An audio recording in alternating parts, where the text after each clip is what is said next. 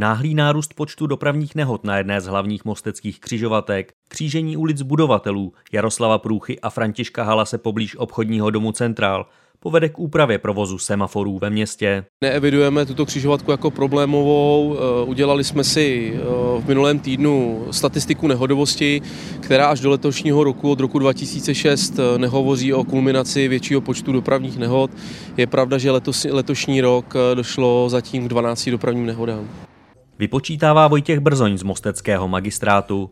V předešlých letech docházelo přibližně ke čtyřem haváriím za rok. Podle policie je pravděpodobnou příčinou zvýšené nehodovosti skutečnost, že během víkendu v určitých hodinách automaticky dochází k vypnutí systému světelné dopravní signalizace a řidiči nesledují provoz. My jsme se rozhodli vlivem těch posledních událostí, které tady vznikaly, že se budeme snažit zvýšit bezpečnost na té křižovatce, která tady je tím prvním vůbec opatřením, které chceme realizovat, je změna signálního plánu, což jednoduše znamená to, kdy budou eh, zapnuty semafory.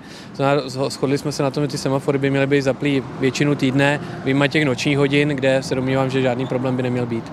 Vysvětluje Marek Hrvol, náměstek mosteckého primátora. Znamená to, že semafory budou v provozu i převážnou část dne o víkendech a to na všech pěti mosteckých světelných křižovatkách. Druhým tím opatřením, které v tuhle chvíli s kolegy plánujeme, je, že na tu křižovatku instalujeme vlastně dynamicky řízené semafory, si to můžu takhle říct, což samozřejmě zvyšuje tu plynulost dopravy z hlediska její intenzity a mělo by to být další opatření, které tady zlepší jak bezpečnost, tak i plynulost té dopravy.